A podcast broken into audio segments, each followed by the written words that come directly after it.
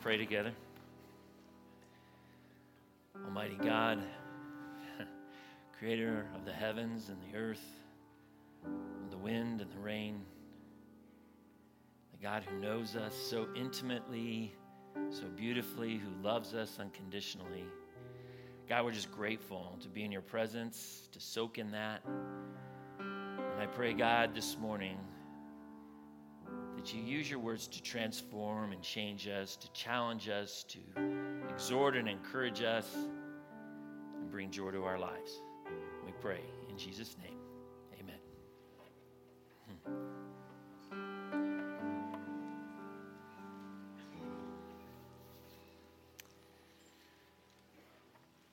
So, as a boy, one of the things that I really, really loved to do was read comic books.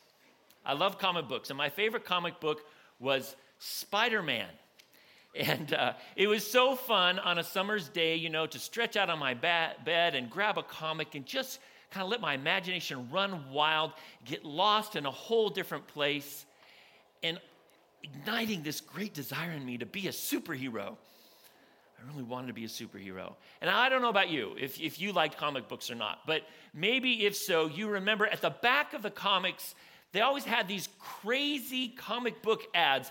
As a matter of fact, I, I noticed, um, I ran across this, this uh, blog that called 11 Shameless Comic Book Ads That Cost Us Our Allowance. Here's a few of them. You know, up here we have the Polaris nuclear sub. Fits two kids. It launches nuclear missiles and it only costs $6.98. Then you have the exploding army hand grenade. you pull the pin, and four seconds later, it explodes. Sounds like a great Christmas gift for a kid, doesn't it? Then over here, we've got the hypno coin, which you can buy, and you can hypnotize your friends so that they walk around like zombies. Now, here's a really amazing invention. It, uh, it's, it's called the uh, Space Cadet Invisible Helmet, there on the left. This reportedly, you put it on and you become invisible and no one can see you. I mean, who wouldn't want that, right? And then there was sea monkeys. How many of you out there had sea monkeys, right? Yeah. They looked just like the picture, didn't they? No, not at all. and then there was this you control seven foot live ghost, right? It rises, it falls, it floats. You can scare your friends. So when I saw this, I was so excited. I had to have it. So I saved up my quarter a week allowance until finally I could send my money in. And I went to the mailbox every single day waiting for that box to come. And when it finally did, I ripped it open with sheer delight. And inside I found one small white balloon, one white trash bag, and some fishing line. What? What? Oh my goodness, I screamed and I cried and I hit my pillow on my bed. I was so disappointed, poor little me. It was horrible. now, I want to be a little vulnerable with you, and I hope this is okay. But to be honest with you, there are times that my spiritual life, I also encounter times of dis- disappointment. You know, back when I was a teenager, I went through a time when all of the pillars of my life began to crumble. I remember the day that my parents sat us down and told us they were getting a divorce. At the same time, I was having this inner war, this battle with self hatred and shame as I'd made choices that I really, really regretted. And I was on a path that I felt I couldn't change. I was drowning. And then someone told me about Jesus and that Jesus loved me and that Jesus could change my life. And I really thought about that for a long time. And then on one day, similar to Vicky's story, I just cried out to God and I said, God, you know what? If you're real, if you're out there, I need you desperately. Jesus, forgive me because if you're not there, I don't know that my life is worth living. And you know what? He did. He came into my life.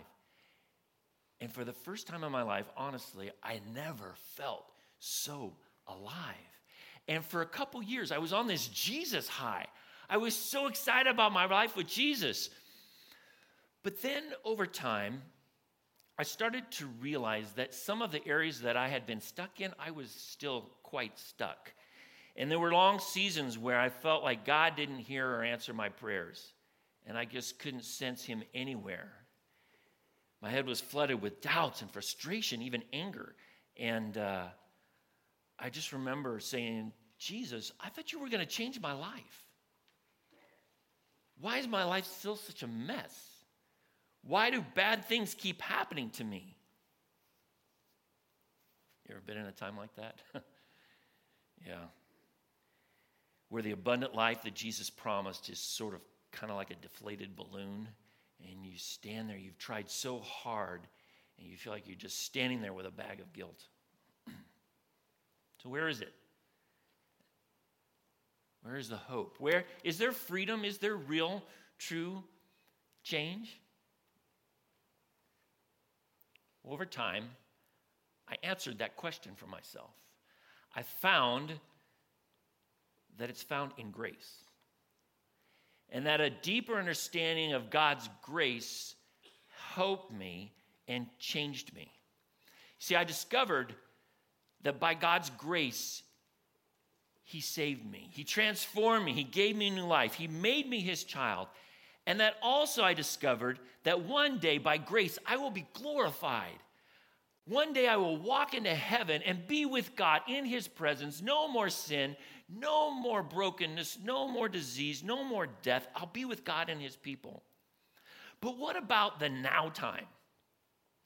What about my day to day, every single lifetime? Well, what I've discovered is that God's grace is here for me in my everyday life as well.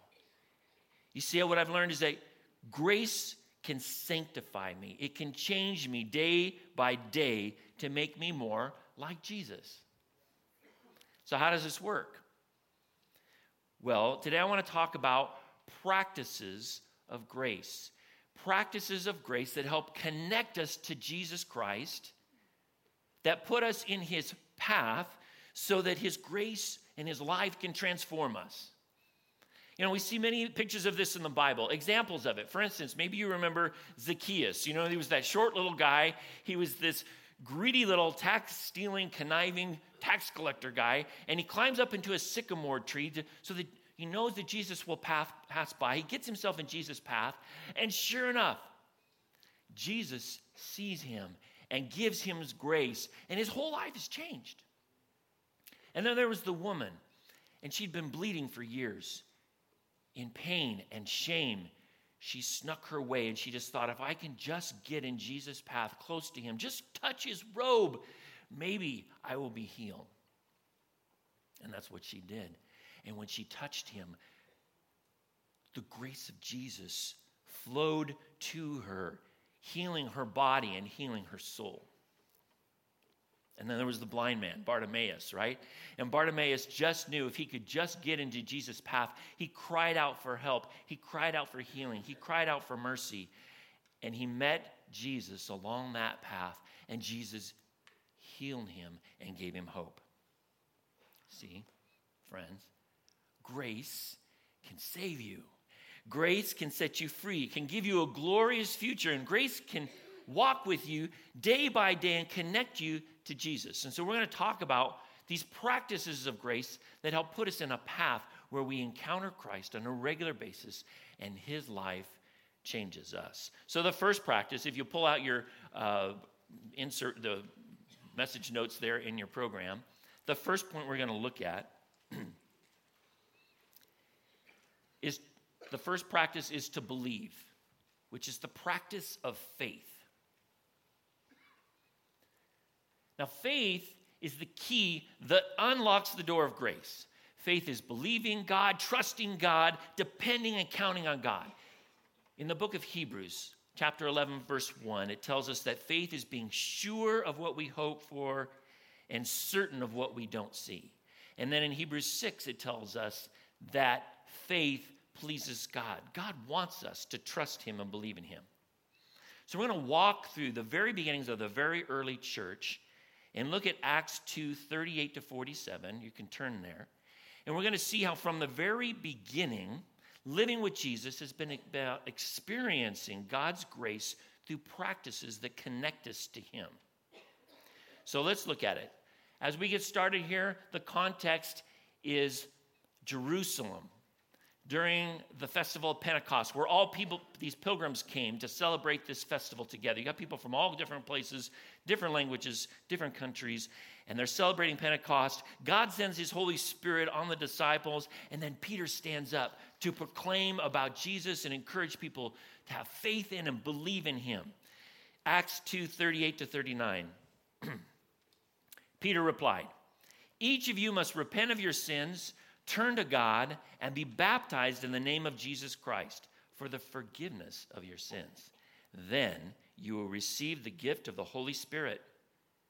This promise is to you, to your children, and to those far away, all who have been called by the Lord our God. People, Peter calls on the people to trust in and to believe in God, to have faith in Him.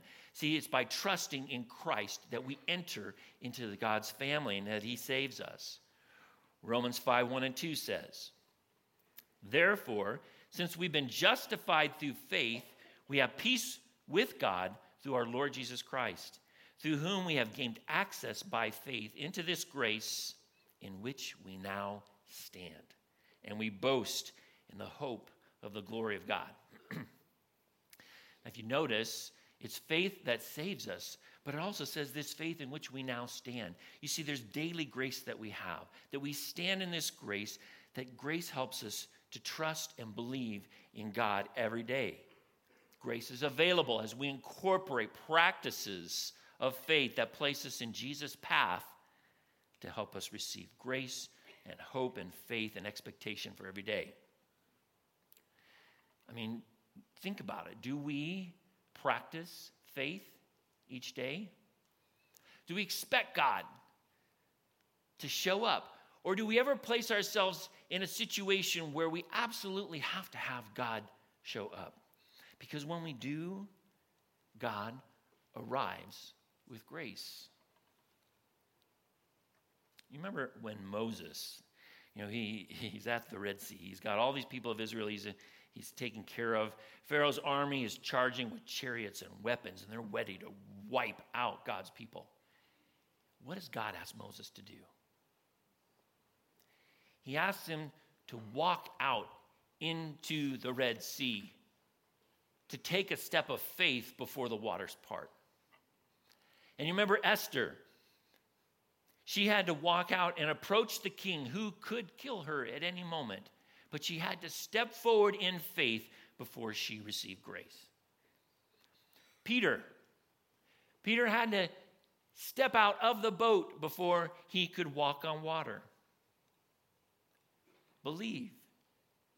Faith is a catalyst to grace. Faith puts us in the path of Jesus, a place where God meets us. You see, faith is not believing that God can or will do something, but that he is doing something faith is seeing God move in our everyday life. The next practice is the practice of belong. The practice of belong, which is the practice of community. Community. See, God has created us for common unity. Common unity. Community. God is a relation, relational being. He lives in community Father, Son, and Holy Spirit. He lives in this joy of shared community. Now, often we struggle with community and connection with each other, right? Because that's one of the primary ways that we're broken in sin and the fall. It's one of the primary ways it affects us is our ability to connect and to give with one another. Now, in the early church, one of the most amazing things that happened, again, as we talked about all these pilgrims and all these different people that came together, when they received Christ, they were instantly connected, united. These diverse groups of people, enemies, we're connected as one in Christ and one another. Acts 2:41 says this. All those who believe what Peter said were baptized and added to the church that day, about 3,000 in all. All these pilgrims, all these different people, backgrounds, languages came at Pentecost. Peter presents the gospel to believe in Jesus. It unites them as one. This diverse group of people was baptized into this dynamic union with Jesus and one another. Galatians 3 26 to 28 describes this union for it. It says, For you are all children with God through Christ Jesus, through faith in Jesus, and all who have been united with Christ in baptism have put on Christ, like putting on new clothes. There's no longer any Jew or Gentile, slave or free, male or female. You are all one in Christ Jesus. Every dividing barrier was eliminated. They were adopted and united with Jesus. See, God has destroyed the sin that separates us and restored us to our beautiful design, which is to be united with Him and with one another.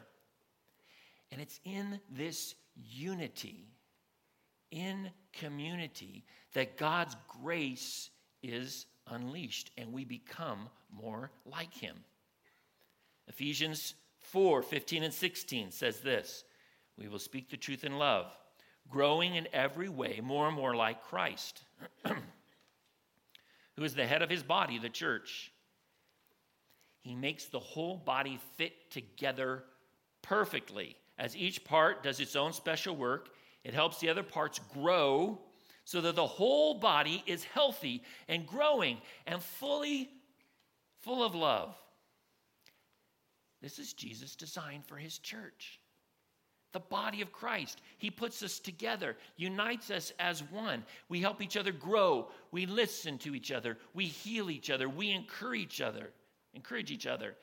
Romans 12, 5 tells us that we are many parts of one body and we belong to each other.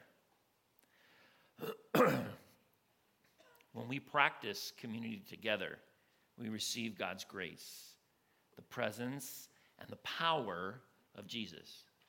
Right? Didn't Jesus tell us this? You remember in Matthew 18 20, he says, Where two or more are gathered in my name, there am I in their midst. And when we gather in fellowship with one another, and when we're connected, Jesus is with us. See, practicing communities more than kind of showing up to a group, having some refreshments, doing a Bible study. It's practicing the spiritual reality that we are connected to one another and united with Christ. Now, I want to be a little sensitive with this illustration, but it has such a powerful point. You see, back in the 1800s, there were two identical twins. Their names were Chang and Eng Bunker. And their bodies were connected together with a common torso and liver. They were born in Siam, which we now know as Thailand, and they traveled with P.T. Barnum and Bailey Circus. It's from these two conjoined twins that the term Siamese twins came from. And although they were separate individuals, think about this with two very distinct, different minds, they had to work together in everything they did so that every move, every choice, every desire had to be considered of what was best for the both of them. They had to consider one another. And isn't that what God tells us to do in the book of Hebrews? To consider one another. Because everything that we do has an impact on the entire body of Christ. That's what God tells us. Being connected in community is the cornerstone of what it means to be part of God's family. See, we're not adopted to be orphans, nor are we acquaintances who drop in on one another on the weekends. In some crazy, crazy, crazy spiritual way that God has designed, we are united and connected together with Him and with one another. And there's grace when we live that way. The next practice is to become, which is the practice of identity.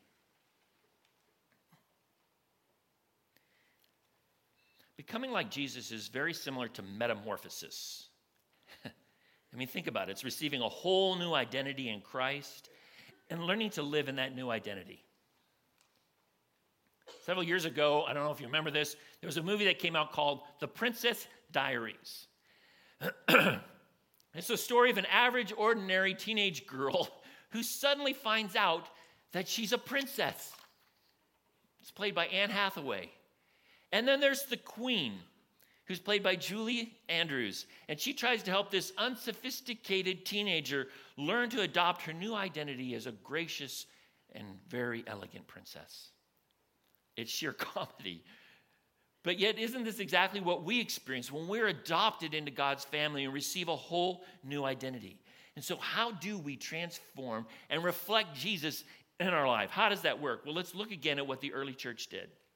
In Acts 2 42 to 44, it says, All the believers devoted themselves to the apostles' teaching and to fellowship and to sharing in meals, including the Lord's Supper, and to prayer. A deep sense of awe came over them all. And the apostles performed many miraculous signs and wonders, and all the believers met together in one place and shared everything that they had. So we see these early believers, they devoted themselves to the apostles' teaching, which we now have in the Bible, right? they shared meals, they prayed together, they shared life, they experienced God's presence. And as they did this, we get the sense that God's grace was unleashed on them and they were transformed in their attitudes and their actions. They were becoming new people. And isn't that what the Bible says is supposed to happen? 2 Corinthians 5:17 says, "This means that anyone who belongs to Christ is a new creation." A new person. The old life is gone, a new life has begun. God's committed to making us like Jesus so that we represent him in the, our world and also so that we prepare our lives for our eternity with him in heaven. 2 Corinthians 3:18 says that the Holy Spirit is working in you to make you more and more like Jesus, changing you into his glorious image. Isn't that awesome? Philippians 1 5 says that he who began a good work in you will be faithful to complete it until the day of Jesus. You see, the way that we focus on becoming like Jesus is to focus on Jesus. Because spiritual growth, you see, is sort of a side effect of us enjoying and connecting with Jesus in a beautiful and powerful way. So, one of the key ways that the Holy Spirit wants to teach us and train us to be like Jesus in a gracious way is through His Word, right? Through this living Word, the living words of God that teach, instruct, and, and equip us.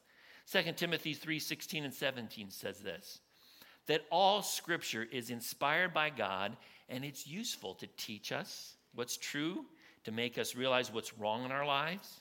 It corrects us when we're wrong. It teaches us to do what's right. God uses it to prepare and equip his people to do every good work. and so when we incorporate faith and community and habits of grace, like studying and reading scripture, we encounter Jesus and we're transformed by his grace and we begin to become like him. But it's not automatic, right? It's not an instant thing. It's something that takes time, it's progressive, it's day by day. Our sanctification, the changing of our life and character and actions, happen as we consistently place ourselves before Jesus. and I think this is where a lot of us get frustrated. I know I do, because we love instant. Don't we live in an instant world? You know, instant access, instant information. I mean, some of you were in Africa, right? And you would just hit a button and we could see pictures of you all the way across the world. How crazy is that? instantly. So, what do we expect in our Christian life? Instant. That's what we want. You know, back in the 1980s, there was a comedian named Yakov Smirnoff. I don't know if you remember him. He had immigrated to the United States from Russia. Incredibly funny. Um, Yakov said that he was never prepared for the incredible variety of instant products available in American grocery stores. And so he described his first shopping trip this way.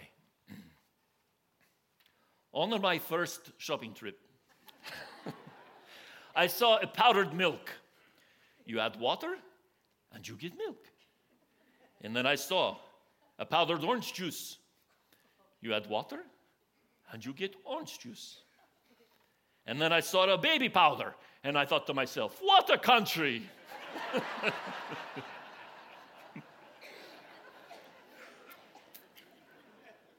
Unfortunately, we don't have instant spiritual formation. But if you think about it, it's actually a good thing. It's actually a good thing that we don't have instant spirituality. I don't know about you, but I know myself really well.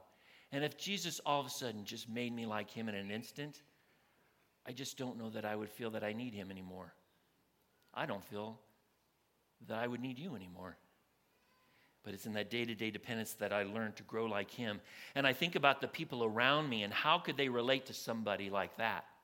The lost and lonely people. Instead, they get to experience metamorphosis.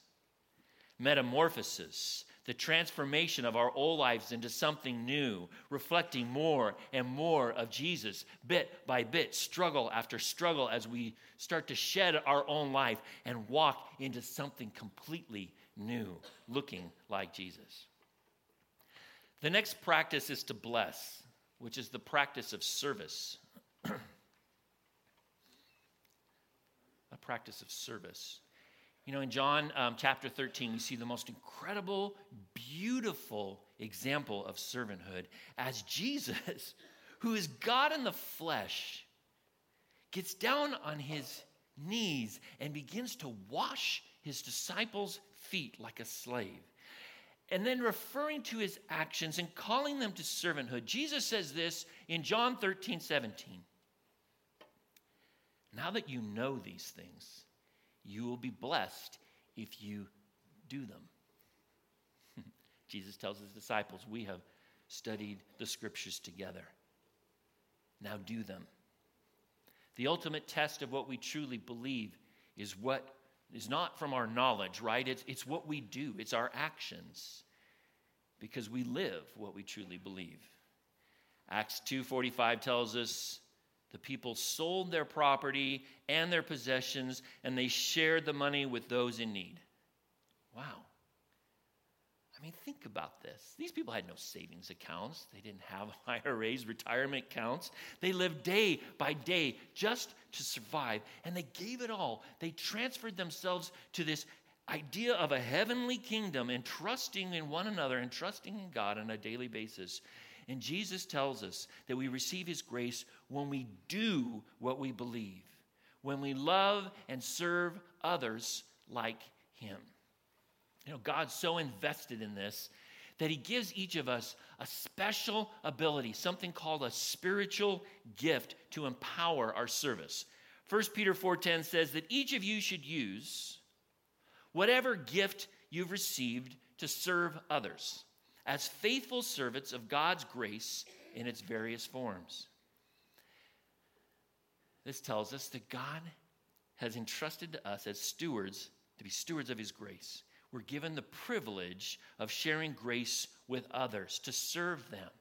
You know, these words, spiritual gifts, in the original Greek language are pneumatic, which means from the Spirit, and charisma, which means the word grace. Grace from the Holy Spirit, empowered to serve others.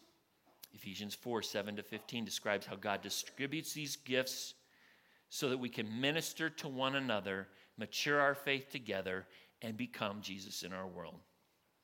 And so, once again, we practice faith and trust and belief in God in community according to our identity, serving one another, and God's grace transforms us.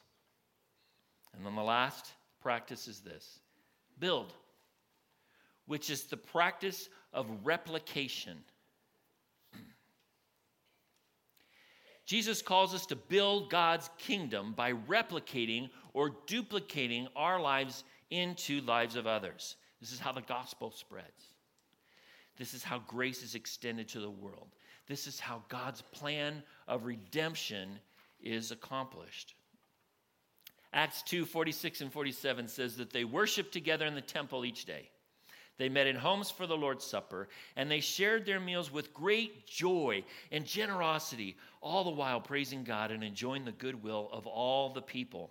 Each day the Lord added to their fellowship those who were being saved. You know what this reminds me of? Something I learned way back when I was a child. And that's this if you want to make friends at the beach, you make a really big sandcastle, right? Isn't it true? And what's true with our spiritual life is that when we live in dynamic community, connected to one another, meeting one another's ner- uh, needs, loving and serving others, sharing our faith, it catches people's attention and they want to be a part of it. They're drawn to it.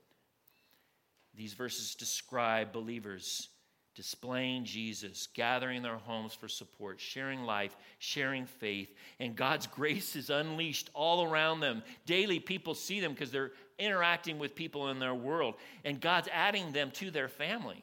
This is the people of God being faithful to his command to go and make disciples, which is found in Matthew 28 18 to 20. It says that Jesus came and told his disciples, I've been given all authority in heaven and earth. Therefore, go and make disciples of all the nations, baptizing them in the name of the Father and the Son and the Holy Spirit. Teach these new disciples to obey all the commands I've given you. And be sure of this I am with you always, even to the end of the age.